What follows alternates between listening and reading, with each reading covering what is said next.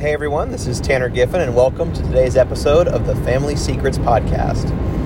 If you listened to yesterday's episode of The Only Eyes, we talked a little bit about a strategy you can use to really help clarify where and how to give your attention to the things that are important to you and that only you can do throughout your day. The reason that's important is because if you're listening to this podcast, it's likely that you have a family of some kind, and you care about and really want to invest in making your family unit, your family culture, all that God has created it to be. And so The Only Eyes really helped to clarify that, because we can get so lost, and I've certainly dealt with this as well, where we can get so lost in all the many things that we can do and really that we feel like we need to do in our day and in our weeks, that before we know it, we lose track of what's truly important to us. Not that it wasn't important to us, it's just that we didn't put the action behind where the priority was. And so The Only Eyes just help you to clarify that day after day after day, so that you can really give your attention to and time to those main things that only you can do. And as it relates to this show, that would be within your family, whether it be your marriage or parenting, and so you don't lose sight of that when you're keeping The Only Eyes in mind. So if you haven't listened to that, I encourage you to go back and listen to that episode. The main reason is because today we are going to build upon that just a little bit, and so I want to make sure you have the full context for what today's episode is going to be about. And today is going to be about taking those only eyes then a step further and putting the tactics behind the strategy. And so what these are called is basically is your strivings, or your striving for. When we have our only eyes in mind, those are kind of the strategies, the overarching theme or principle that we want to focus on. But then the striving for, or what we strive to be, those are the tactics behind those strategies. So, for example, if one of your only eyes is kind of like I said yesterday, well, only I, insert your name, can grow my faith. All right, now we're talking about, in that context, we're talking about growing our faith. Obviously, there's nothing we can do to earn our faith or our salvation through Jesus Christ. Those things are the free gift of salvation through God's Son, Jesus Christ. But there are things we can do to grow our faith through those habits of reading and praying and fellowshipping, serving. And so when we have that thing that only we can do, now what we talk about as well, because of this thing that only I can do, it's then I strive today, again we focus on day after day, I strive today to be, and then what is it specifically for you that looks like, that you want to be as a result of that only I.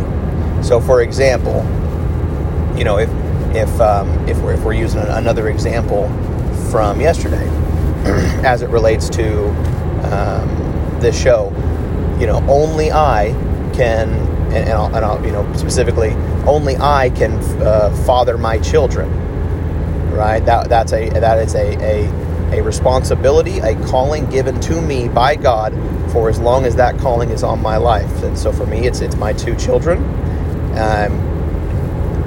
Because of that thing that only I can do, I strive today to be the best father to them that I can. Right? And that's kind of a good example. So because of the thing that only I can do, I strive today to be that thing to them. And so when we do that, again, it just really gives that priority to that, so that my attention throughout the day, if I feel my attention, my priorities diverting away from that, because there's so many different things that are just clamoring for our attention on a daily basis, it really helps to focus back on, okay, I know that this is a thing only I can do, because of that, I strive today to be this. Now I'm going to be everything that I come in contact with, from things that are asking for my time and attention. If it is in opposition to those things, and this has to do with your list overall, if it's in opposition to or contradicts those things that only you can do, and because of those things that you strive today to be, it makes the decision process much, much simpler and clear because you have those priorities in mind. So another could be, for your health, because only I, and you can insert your name, only I can steward my health, right? Only you can steward your health. Because of that, you strive, or I strive today, to be a good and faithful steward through what means. Now you have the through.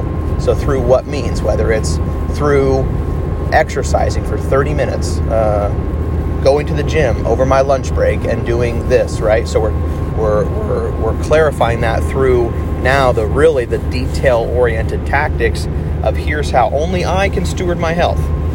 Because of that, I strive today to be a good and faithful steward of my health, just like it talks about in the parable of the talents, right? A well done, good and faithful steward, and let that be our goal today. In all the facets of our life, and especially within our families. We want to be a good and faithful steward of our health, not just for our own benefit, not just because that's what a kind of a self-gratifying approach to it, but we want to be a steward of what God has given us and our health, our physical bodies, for not only our own health, but for the good of our family.